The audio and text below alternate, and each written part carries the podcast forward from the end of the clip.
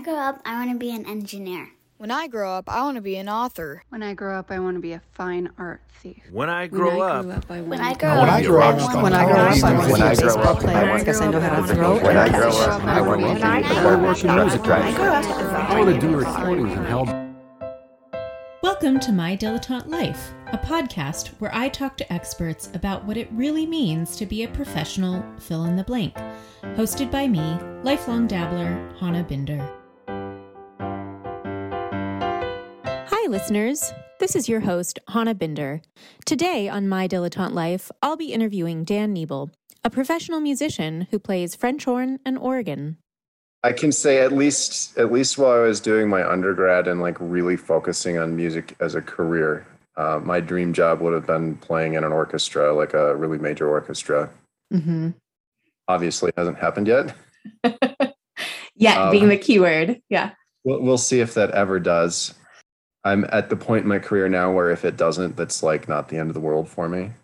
And probably there are aspects of that that would be not as enjoyable as I would have expected them to be. But yeah, the, the goal was really being a full time player on, on my horn, which I found other things that I enjoy.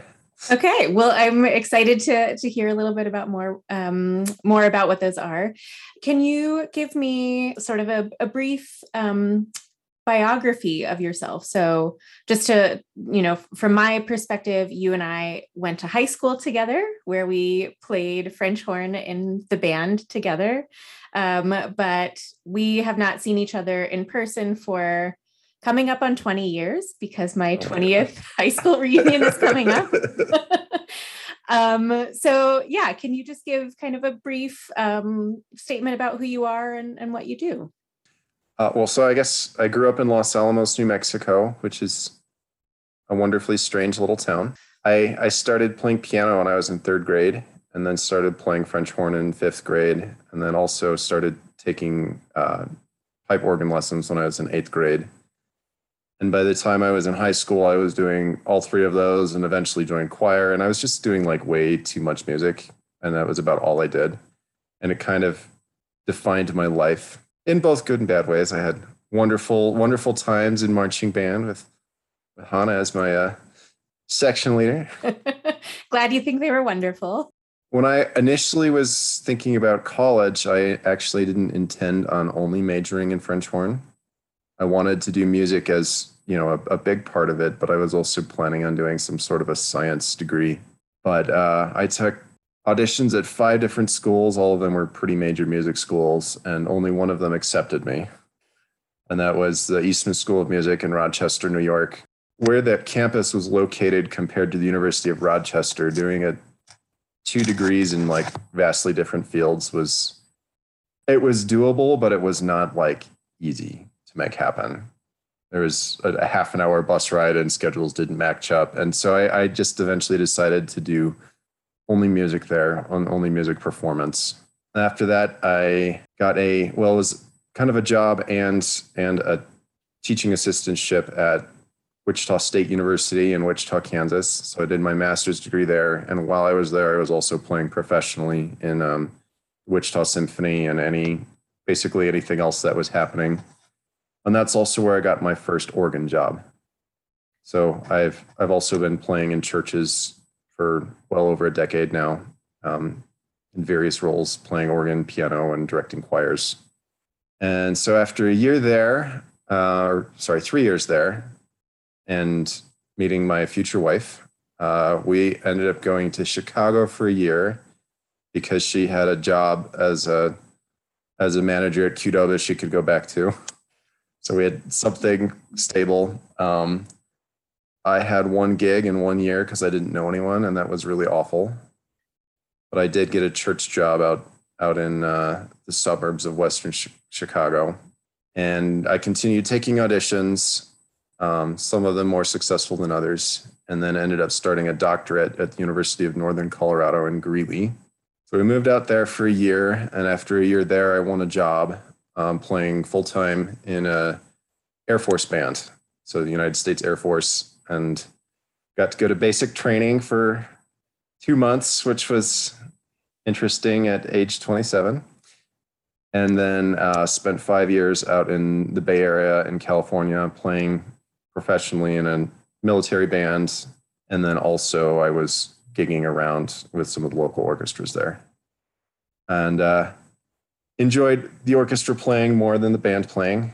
Um, but I did get to do a lot of other interesting things in the band. Uh, are we we ran our own unit, so I got to learn things like tour managing and graphic design and all of the stuff that kind of goes on behind the scenes to make gigs happen.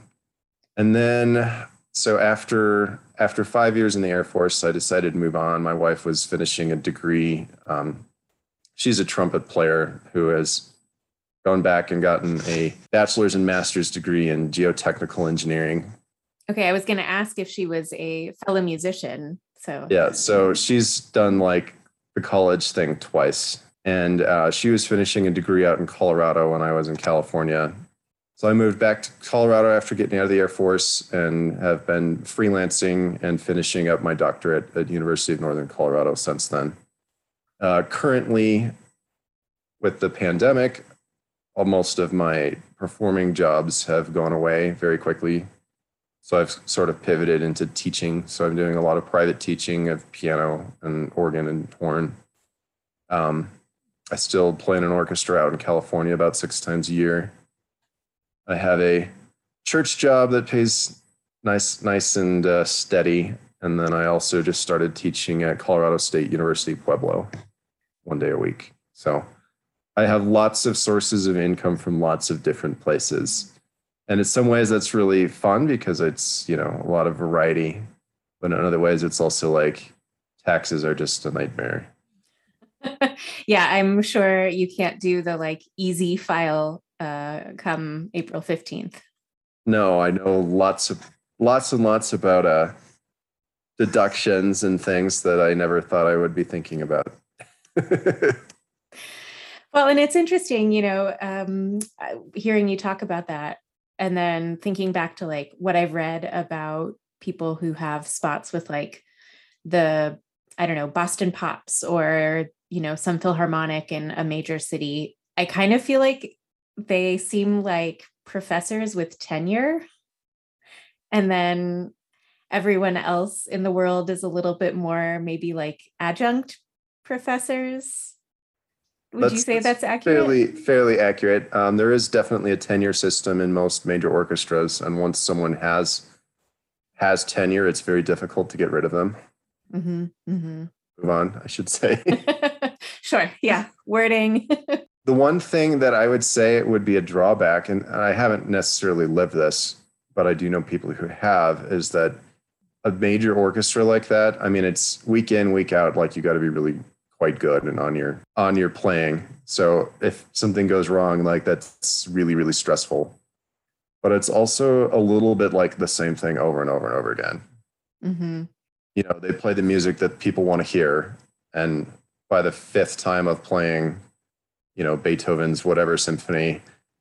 Well, maybe not Beethoven because Beethoven's awesome, but like for horns at least. a piece that you're like, oh God, I have to play this again. I mean, it was like playing Sousa in in in the band. Mm-hmm. Everyone wants to hear this, but I don't want to play it again. I, like, I wonder if if um, yeah, so like professional musicians in an orchestra feel the same way about say like Ravel's Bolero, the way that maybe the members of U2 feel about like what is it, Sunday Bloody Sunday? They're like, probably. I just can we just play a concert where we don't play that piece? yes, yes, I'm I'm sure that that there there is that feeling, yeah. or at least maybe a season where we don't play that piece. Yeah, fair, fair enough. Yeah. So okay. You're listening to My Dilettante Life. I'm your host, Hannah Binder, and today's interview is with Dan Nebel, a professional French horn player and organist. Um, so can you tell me then um, right now would you say that you concentrate more or do you feel like more that french horn is your sort of primary focus and organ is sort of a secondary or are they kind of or is it the opposite or are they kind of like both equally the focus of your professional career right now so french horn has always been my primary thing that I've focused on in school. That's the degree I'm getting. Mhm. That ultimately be what I would like to do and probably am best at. In practicality, organ has probably earned me more than horn. Okay. Um, it's certainly my really steady income right now. Mhm. and it's something that I'm investing more time and more um, like certification type things into right now. And if that became like my main source of income, I wouldn't be super sad about it. Well, and I would think there's probably just maybe more opportunities for organ than P or than French So horn. yes and no. Um, there is definitely a lack of organists, especially in Colorado right now. Um, there's only one program that actually teaches organ in Colorado, and as you know, people age and retire, they're not necessarily finding people to replace them in all of the the churches that would want that.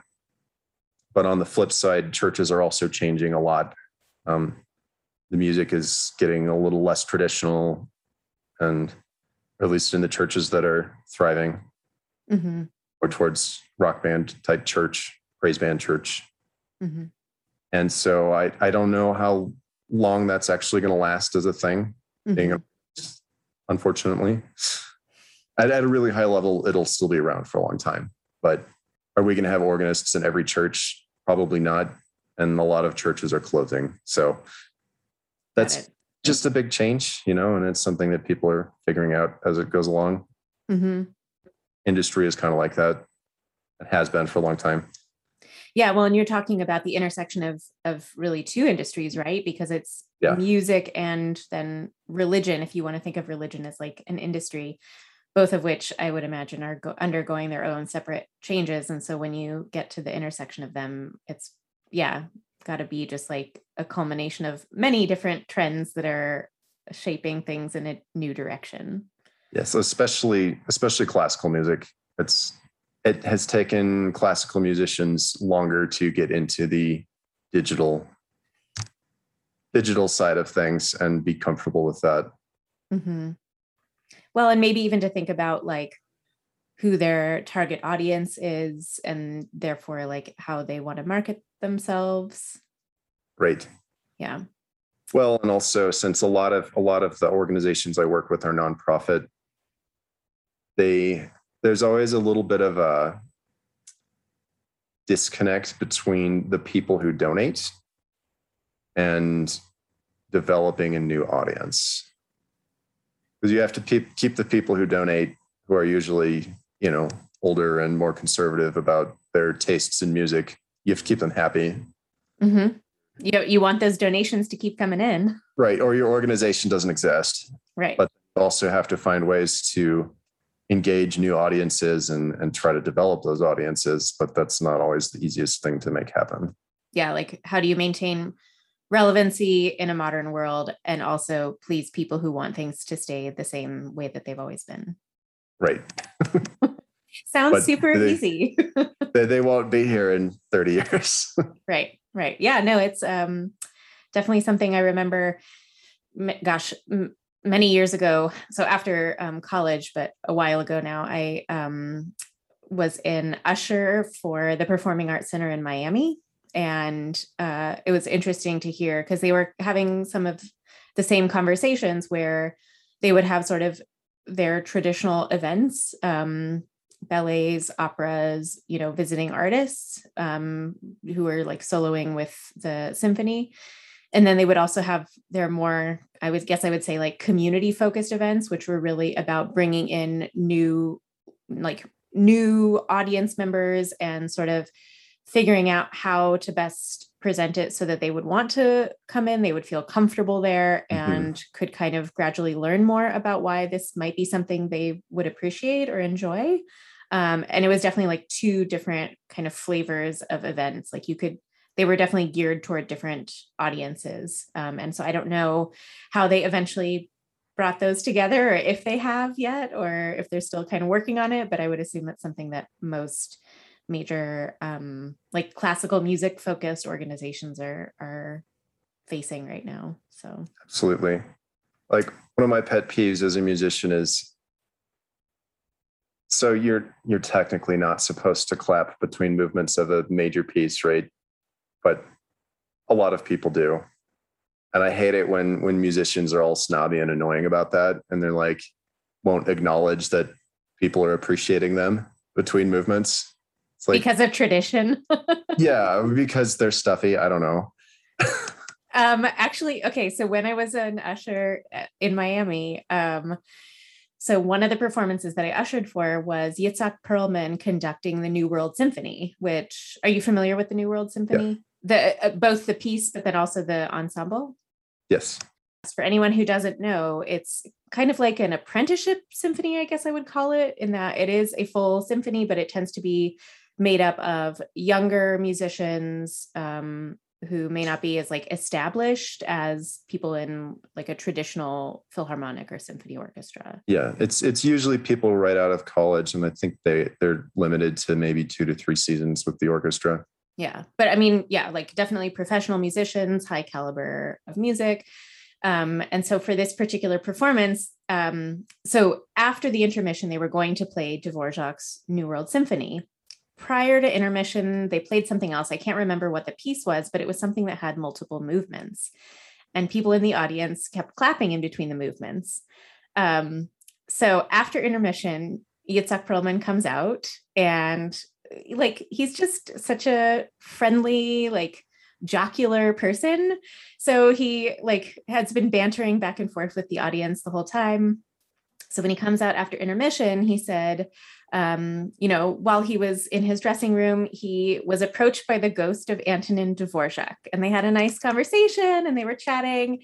Um, and he just wanted to pass along that Mr. Dvorak just had one request for the audience um, that was about to listen to his unfinished symphony or New World Symphony, rather. Um, he requested that they not clap between movements. And if it had been said in a different way, I think it would have been really annoying. But because Yitzhak Perlman is just this like, just such a like avuncular figure, like he's just, you know, he's not, I never get the impression that he's snobby or anything. He just like said it in such an unassuming way. And so everyone kind of like laughed and then no one clapped between movements. And I was like, okay, that's like one way to say it in which you're not um, offending your audience. You're not making people feel, hopefully, um, like they're out of place or ashamed or whatever. Um, but like was kind of a teachable moment. Um, but I'm glad to hear from you as a musician that you don't support people being really like snobby or um, I don't know, easily offended when when not everyone knows like perfect concert etiquette. Well, I, ironically, a lot of the music when it was actually written, they would clap between movements, and sometimes they'd repeat them if people really liked them. And and so I don't know. There's just been this like really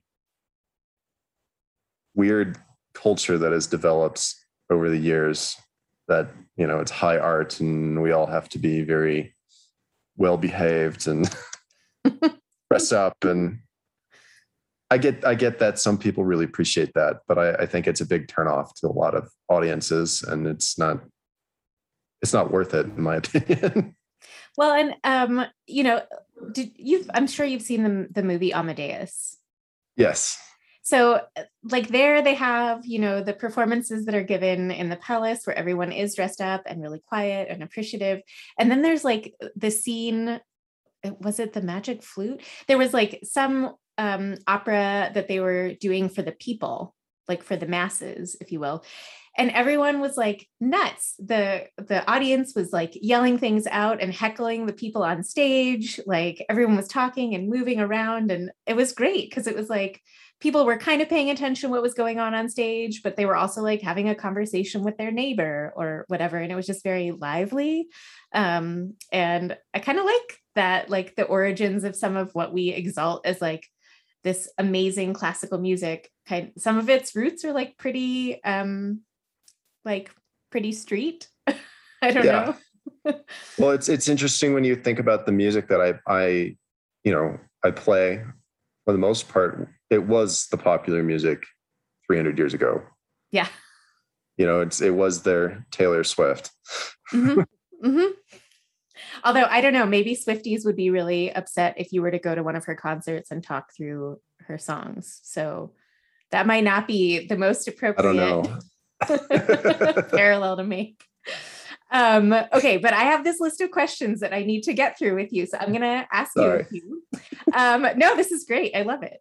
So do you remember the first time or like how old were you when you first learned about or first thought about like playing music professionally? Ooh. You know, I didn't really think about it until like I was a junior in high school. Okay. As-.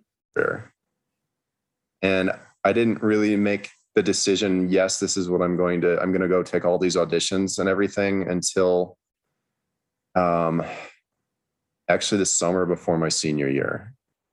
I met um the second horn player of the New Mexico Symphony Orchestra, Chris Dwyer. I met him at a at a like brass quintet thing and started taking lessons with him. And he basically said, if you wanted to be a professional, you're good enough. And that's like the thing that, that I was like, oh, okay, well, let's go for it. Because I didn't really know what else I really wanted to do because I'd just been doing so much music growing up and you know maybe i needed some other hobbies i don't know I mean, as long as they were like, you know, making you happy or bringing you satisfaction in some way, I feel like Yes. um, you had a lot of different hobbies. They all just happened to lie in a musical, or most of them happened to be in a musical, you know, field. yeah i Um, think i was involved in like every single ensemble that los alamos and santa fe probably offered uh, even the jazz ensembles. I don't Well, remember you playing in jazz but- band. That's okay, I guess. Um, I still don't do jazz good good to know. Has anything surprised you about the job? And if so like what have you found to be kind of the most surprising thing? I guess like starting out i didn't realize just how competitive and how difficult it would be. Mhm. if i knew what i knew now i probably wouldn't have majored in music. Okay. Or if I had, I certainly would have at least gotten uh, a music education degree. Um, because the degrees I have now, if I'm not performing music, they're fairly useless. And uh, to win a job, like they don't really care if you have a degree; they want to know play. But there's also like probably 15, 20 other people that could play that job just as well as you and so it's who has the best day and uh yeah it's it's very competitive and for not a lot of job security and not a lot of pay to be blunt. When you so when you were pursuing your degree given that you were doing music performance instead of like music education or or a, a completely unrelated degree did that give you more like more structured time to practice and work on technique than you would have had otherwise? To some extent um i didn't have to take any of the education classes and i didn't have to learn how to play all the different instruments which can sometimes kind of mess up your face or you know whatever when you're trying to not not only does it feel weird but you also just don't have as much time to commit to to your main instrument.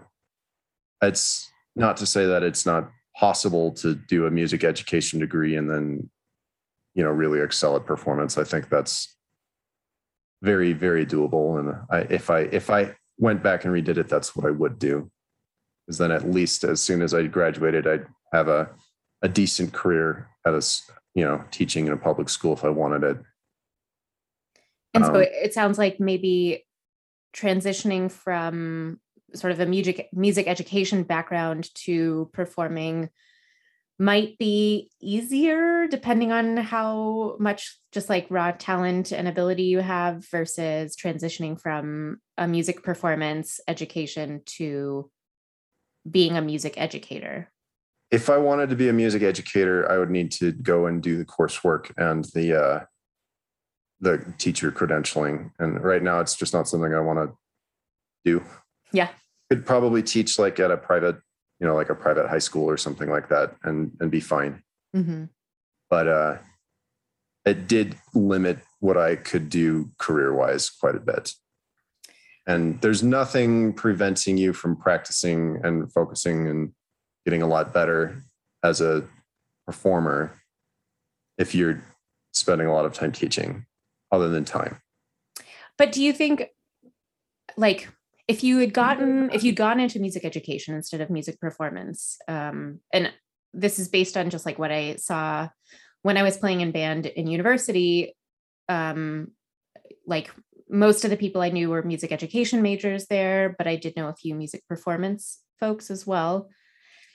Do you feel like if you went into music education instead it would act as kind of like a safety net that would then like do you feel like maybe music performance has forced you to kind of be more in the performance realm because you don't have that to fall back on? Oh i can i can go into teaching if i don't find enough gigs? To some extent yes. Okay. If i had if i had the if i had the music ed background i probably wouldn't really be doing as much performing as i am. So it kind of it, yeah it pushes you to maybe um take risks or um yeah or just like be more out there in the performing world than you might have otherwise been. Yeah. Okay. Which but I, I think i also really enjoy the performing enough that i i would have still pursued that. Mm-hmm. it just might have taken longer. Okay. To get there. Yeah. I'm definitely a big believer in as you know you'll get what you'll get out of it what you put into it mm-hmm. and that everyone is capable of getting there just it's a matter of time and smart hard work Do you have a burning question for a previously interviewed guest? Do you want an update from a particular interview? Submit your question on the podcast website, and it may be featured on an upcoming Audience Asks segment, where we have a quick check in or follow up with someone who appeared earlier on the show. So, what misconceptions do you tend to find people have about what it means to be a professional musician? well a lot of people pursue music as a hobby and um like they don't necessarily take you seriously that that is your career and they don't recognize all of the hard work and just like kind of blood sweat and tears you got to put into it to actually make it happen. They don't necessarily realize how competitive it is to actually be paid for it. You know i've, I've definitely been like that you know someone meets me and they say what do you do? And it's like oh i'm a professional musician. And they're like well what do you actually do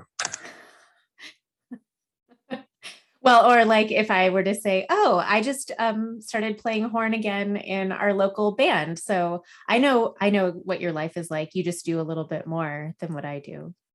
yeah it's it's there's a big difference when it's like well if i'm not really playing my horn well i probably can't pay my rent from well if i'm not playing my horn well i just kind of embarrassed myself in front of some people Well, and then you're talking about kind of the blood, sweat, and tears, time and effort that you put into it, and how there's kind of a misconception, I think, for a lot of folks. So, can you tell me, like, on average, how much time do you spend playing your horn, whether it's practicing pieces, whether it's working on technique?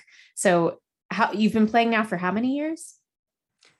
um so i've been playing around 25 years Okay. And so, given that you have now 25 years of experience, 25 years of building up the muscles in your lips and cheeks and maintaining all of that, um, how much time nowadays do you spend on a daily basis?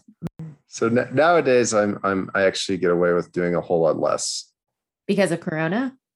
well somewhat because of corona and also because I, I have gotten my expertise to the level that it's at that i can get away with not practicing as much But what does not practicing as much mean?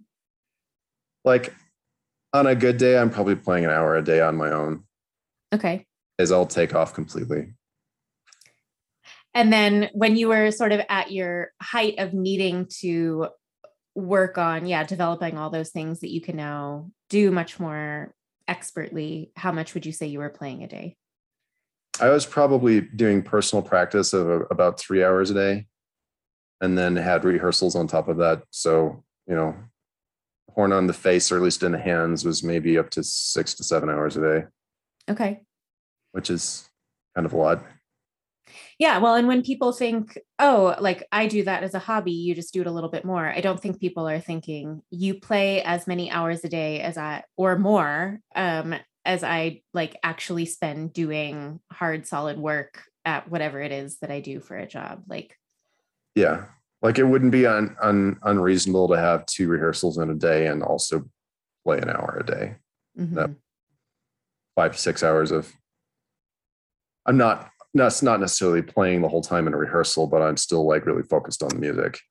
Sure, because it's not entirely, it's not just um like the physical act of playing. You also have to be like aware of the orchestra and thinking about like the balance of sound and yeah. not getting lost. yes, when you have like 28 measures of rest and you're like, wait, am I at 25 or 26? and, and, and, you know, the conductor is no help and not actually giving you beats. Um, I don't. So the band that I'm in right now, the community band, to be clear, so definitely not on a professional level. Um, I don't know that the that our conductor will listen to an English language podcast, so I think I can get away with saying that sometimes I also have trouble following his beats. And yes, it's I'm always like, ah, I hope he cues me this time. and since we are a community when they- band, he does. But when they consistently cue you and then they forget to in the concert. Oh, okay. Yeah, that would not be uh, something I would enjoy having happen. Definitely. um, did you have any misconceptions other than sort of so you've talked about um, not realizing how competitive it would be? But before you went into this as as a profession, um, did your idea of what your like day to day life as a musician look different than what it ended up being? Um, not particularly. Like it was, you know, I knew it would be kind of a variety of things, which is really nice. The biggest thing was like it was pretty easy for me to be, you know, one of the best players in New Mexico as a high schooler. And then I left New Mexico and I was like, oh, there's like Texas and New York and California and all these other places. and it was, you know, it was went from being a big fish in a small pond to being an average fish in a large pond that was you know a little bit of a blow to the ego Mhm. there is some some level of you just have to like think you're amazing be successful but you have to do it in a way where you don't come across as like a jerk No, until you get to a certain level, and then you can be as arrogant as you want. I would assume. yeah i still don't like working with those people Fair. Um, but what about you know? So you were talking about you become kind of like an expert in really complicated tax returns. Like, did you even think about sort of those aspects of the life of a musician? I definitely didn't think about the fact that i would be basically taking care of everything because i can afford not to. Um you know how many people think about setting up their own gigs? How many people think about ways to reach audiences? And a lot of that actually came when i was in the air force which was nice. Uh, you know how many people think about good public speaking as a musician you know people really like to engage have that engagement beyond just listening to music. And so the uh, whole aspects of putting on a good show compared to just executing music well is a oh there are things i never really thought i would be doing for sure. It's not things i don't i don't mind doing. You know it's it's fun to have variety And when you were doing your degree, is that something that was incorporated into the curriculum? Did they talk about kind of those ancillary or peripheral, but I don't want to say peripheral because they're still really important, but those those things that The are things beyond music yeah. Yeah. So to some extent, yes. I think it could have been even more than it was. And I think music curriculum are changing to be that way more. Especially with, you know, everything is going digital. And like if you don't know how to live stream well, you probably won't be successful now. Yeah, and I would assume um, just like the advent of so much social media has probably given smaller or individual musicians a lot more avenues to reach either audiences or um, like potential employers and potential gigs in like Yeah. from a lot more streams, I guess. Right if you have some sort of a reputation on youtube or whatever you might actually get some revenue out of that or you get a lot of like some interesting more like classical to popular crossover type stuff going on I did see a lot of that with uh, with the pandemic lockdowns. I felt like there were Yes. a lot more kind of like home projects of some cellist like uh orchestrating the Tetris theme and then playing that and it was cool to see the Yeah. the mixture of like instrumentation and and music people came up with. yeah like during the pandemic i actually recorded an album and uh was able to do it pretty pretty inexpensively but figuring out you know how do i license all these things how do i make sure i'm being legal a bit more than i was expecting And did you do all the like sound mixing and editing yourself? so the the piano player i was working with her her boyfriend is a broadway sound engineer so he he he did all of that and i paid him for all of that but he also didn't charge me more than you know he probably should have charged me more than he did You got the friends and family discount, in other words. yes Great. well both of us needed to do something because we were bored not performing like we used to Yeah. Yeah.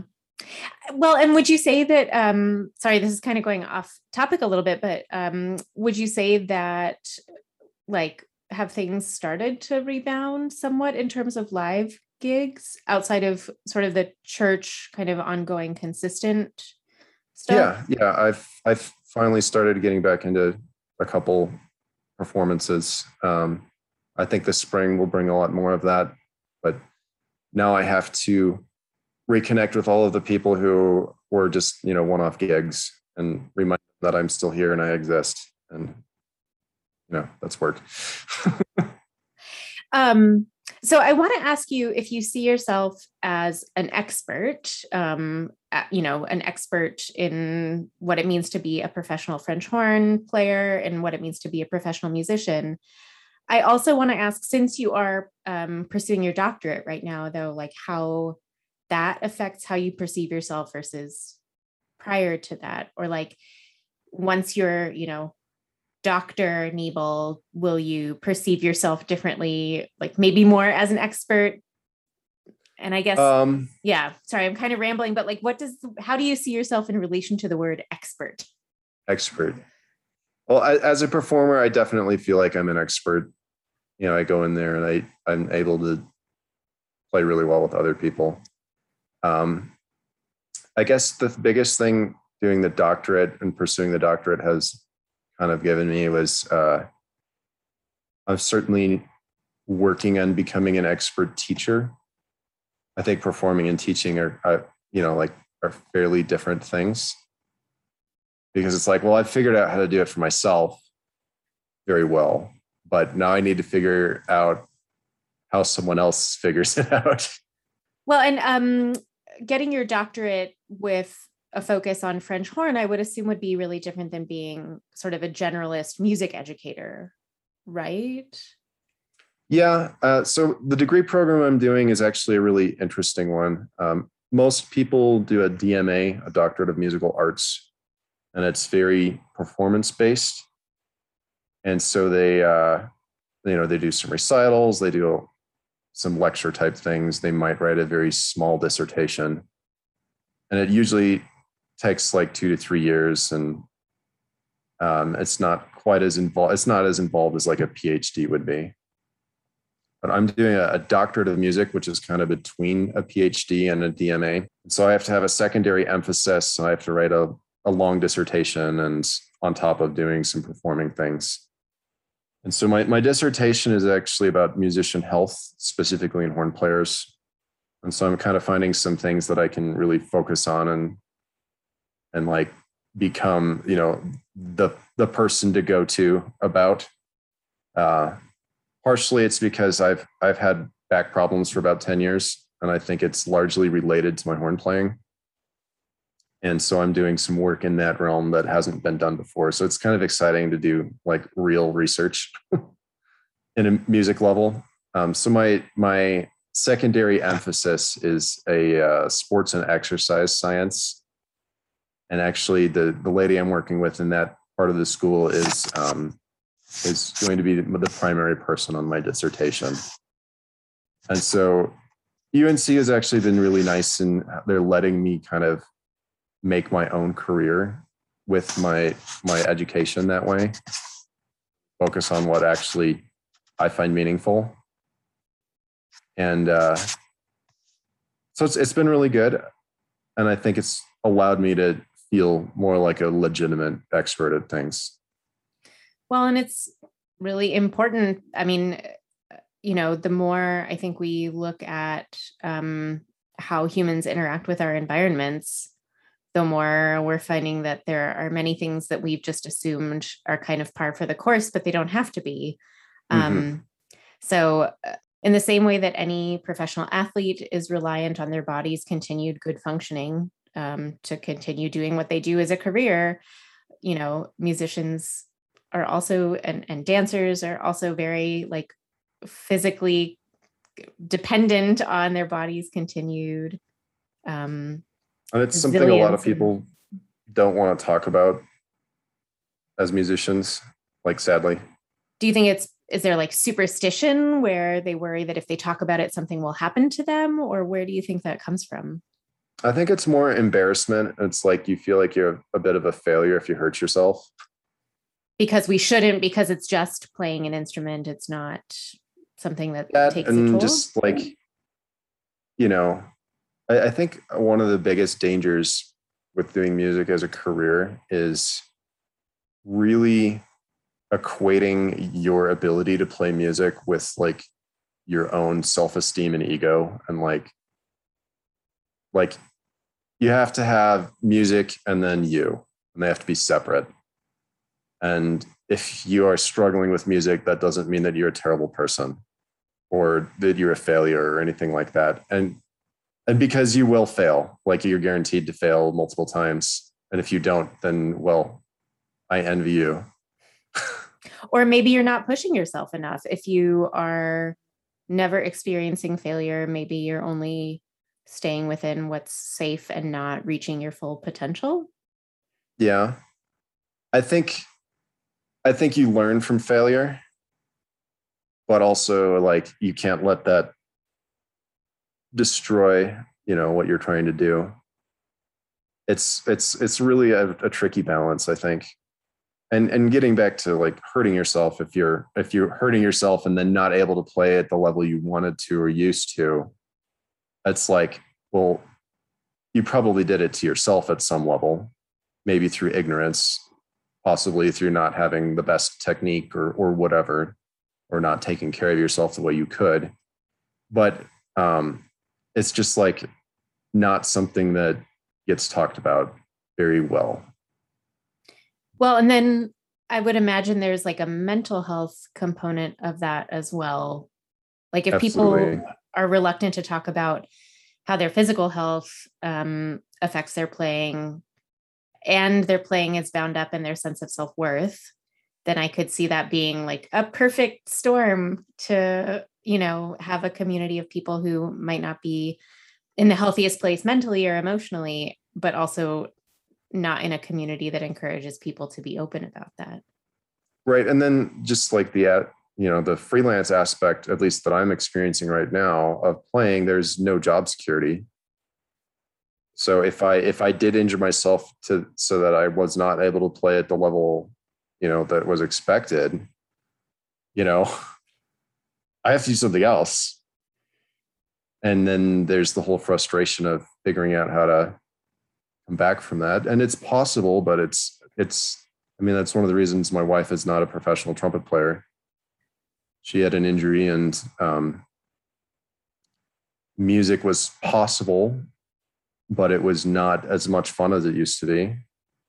It was a kind of a balancing game of, well, am I going to be able to get through this concert without embarrassing myself and and the pay just isn't worth it if that's how you're feeling when you're playing.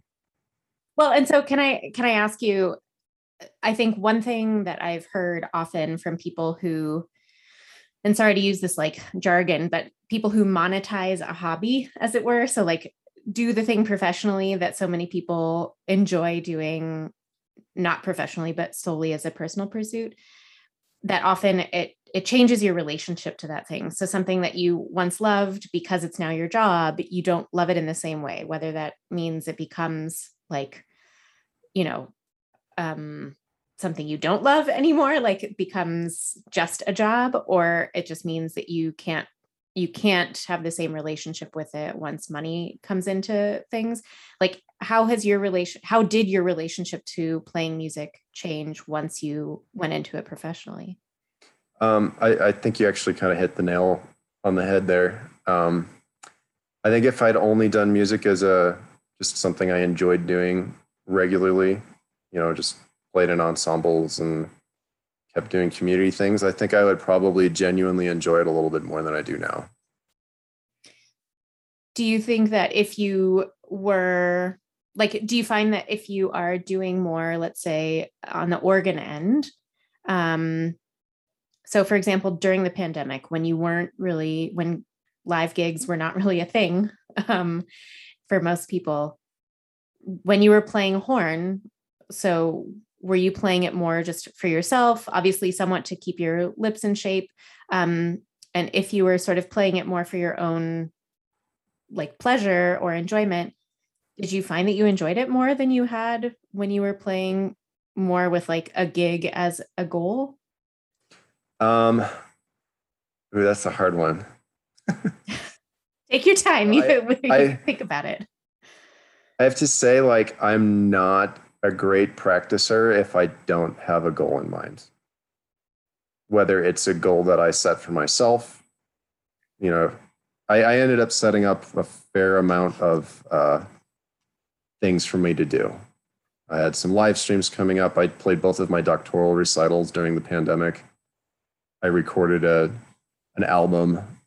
I started a woodwind quintet. Like I needed outlets for my horn. Otherwise, I knew I wouldn't play it. And ultimately, I'm I'm happier playing my instrument regularly. That's for sure. But I think in the long run, if I had maybe done it as more of a hobby, I wouldn't have. So one of the things with music is like you have to develop your ear.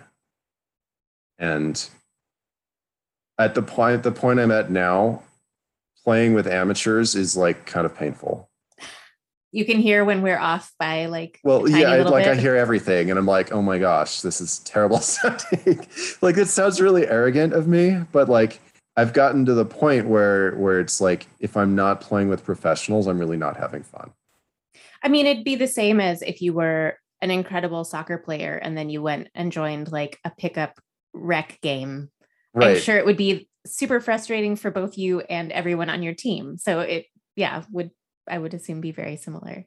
And, and on the flip side, I'm not nearly as skilled as a pianist and organist. And so I'm I am working with a lot of more amateur musicians in that setting. And I I feel like you know I can still be contributing and and enjoy it a little bit more without being so uh, I guess hard on myself when I mess up or anything. I'm going to make mistakes on piano and organ. Like it's inevitable. There's a lot more keys and a lot larger range, and you've got more uh, notes go- going on at the same time. With the horn, it's just one note at a time. Right. And then when you mess it up, everyone knows. There is that. Yes. um, but it's also so, somewhat expected with the horn, right? Aren't we notorious true. for that? well, there, there's inevitable mistakes when I when I perform on horns well, but there's a whole lot more of them on piano when I'm playing. But I get away with it a lot more. that that being said, I also would not probably take a gig on piano where like they wanted to, you know, record it and want it to sound perfect because it's not going to get there. Gotcha. Okay. I kind of have different levels of comfort on different instruments and And when you're you're playing that. with like um with amateur musicians, do you find that like are you able to kind of I don't know, does their approach to music affect your approach to music? Like do you feel maybe a little bit less pressure? Um, maybe a little bit more, I don't want to say like a childlike sense of wonder, but you know what I'm saying? Like it's not so um mm, it depends. mhm. Like a lot of a lot of amateur musicians will also sort of put the pressure on those, themselves that a professional would. That doesn't really change that much. Okay. um for me it like at least in like a like a wind ensemble or something the biggest thing is with amateurs there's like seven different levels of pitch and so the intonation is all over the place and um my instinct is just to match whatever i hear i don't necessarily even know i'm doing it but when i have like all of these different people playing at different pitch levels, it really messes with my head. Which one do you match to? Well, you I try to match to all of them and I can't. right. so then it actually it's actually way more tiring to play in that sort of a setting. Which I mean it sounds like arrogant to be like, oh, I hate playing with amateurs. but there are reasons that it, it it's more difficult. sure. actually. Sure. So um I know we've we've talked about some of the kind of like difficulties, some of the challenges, some of the unexpected aspects of being a professional musician. What's kind of the coolest part that It's the coolest found? part. Yeah. Or what are the I mean, it's parts? it's it's still just really, really amazing. You know, you'll have those performances where like everything just was working and the whole group sounds really good. You know, it's it's like the epitome of teamwork. Are you familiar with the concept of flow? Yeah. Yes. So do you feel like like you when you're in an ensemble, is the ensemble in flow together when they experience those moments? Oh, absolutely. Like it it can be really thrilling and really amazing. You know, there's there's aspects of it that like I wouldn't trade for the world. I also really like the variety of things. You know, I think if I was going into an office for eight hours a day doing basically the same thing over and over again, I might, you know, go insane. There is that. There's also the aspect of where I am right now. I can have a lot of ownership in what I do, and have a lot of you know impact and leadership in what I'm I'm doing, and and, like a creative vision, which I don't think you always get in other careers. And that's really gratifying to be like, hey, I you know, I made this album. I did everything for it, and I'm really proud of it. And I actually enjoy listening to myself. That's always a plus when you enjoy listening to yourself. Yeah, so that it makes didn't sense. to like- always be the case. Oh, that I, I can I can imagine. Um, but no, so it's like not only are you choosing what type of music you're playing for the album, but you're also choosing which gigs to go for, which ones don't seem to fit your style. If you, um, it sounds like in terms of scheduling, maybe there's some flexibility. Um, depending on sort of how much is available to you at a given time um, how many how Yeah. many gigs are even out there to audition for Schedules are always fun. sure sure Right now, I basically have four different jobs, and trying to balance them in a way with that is fair for all of them is sometimes a challenge.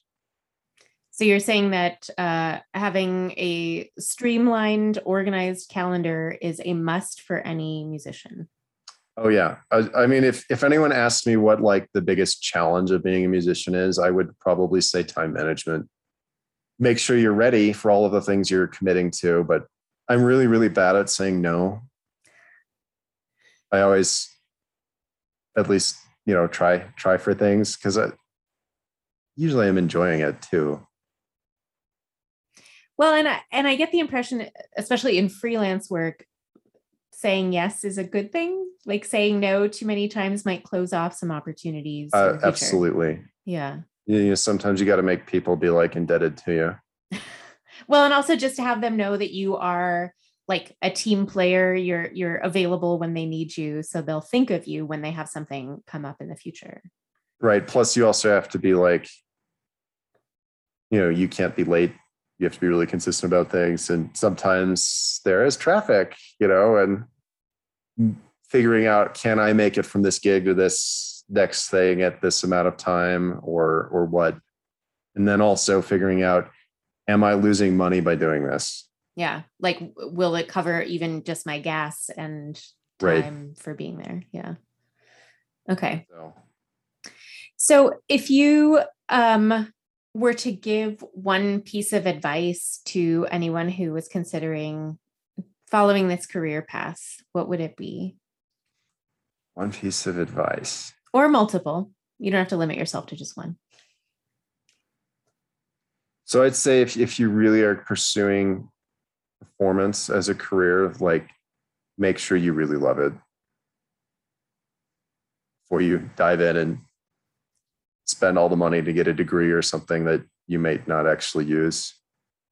And then I'd also say, like, be really open to doing a variety of different things and pursuing a variety of different things. Like, if I didn't have my keyboard playing skills, I would probably have about half of the income I do now. And so you know if you do have that interest in learning another instrument and uh, or or learning how to teach well or you can have a lot of different hats as a musician or being involved in in the arts. And don't limit yourself to only playing horn. So that that sounds interesting because it's almost like you're saying simultaneously be really passionate about this single-minded pursuit and like be you know be sure that it's something that you are totally fine with taking over your life and also at the same time be like flexible enough to have other things that can fill in the gaps as it were. Yeah definitely. Okay sounds super easy. Check.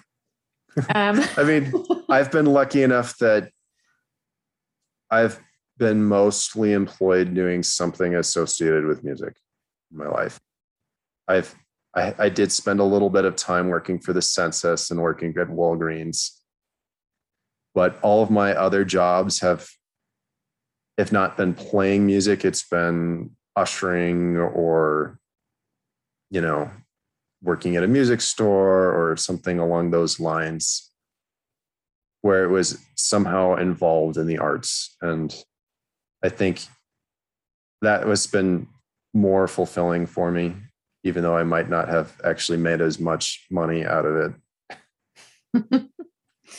so, that being said, then, if you weren't playing music, like if you, you know, could go back and start all over again, what do you think you would pursue as a career? Can you even imagine it? Like, is that something you've thought of? I have definitely thought about one of the reasons I'm still doing music now, like even after leaving the Air Force, is because I couldn't figure out what I'd rather do. Okay. Um, to be perfectly honest, I didn't really want to go back and get a completely new undergrad, um, but I probably would have pursued some sort of science degree. Um, my initial thought was like something in the biology realm of things. I enjoyed I enjoyed Mrs. Sapir's AP biology class. Oh, that notorious class. oh, it was so hard. or, you know, I, I have a lot of other interests, but, um, you know, I love reading. I love history. I, there's so many things I could be doing, but like it always comes back to music for me. When I grow up, I want to be a baseball player because I know how to throw and catch. Enjoyed listening to this episode of My Dilettante Life. I'm your host, Hana Binder. The podcast theme music was composed by Anna Bradley, with sound editing assistance from Yuli Einarsson. The podcast logo was designed by Ashley Burke, with help from model Ivy Bean. Thanks to our guests, and to all our listeners for tuning in. If you have follow up questions for a guest, send them in for a chance to be featured on an upcoming Audience Asks segment. My Dilettante Life is available wherever you get your podcasts, as well as directly at hanabinder.com slash my dilettante life. That's H-A-N-A-B-I-N-D-E-R dot com slash my dash dilettante dash life. Tschüss!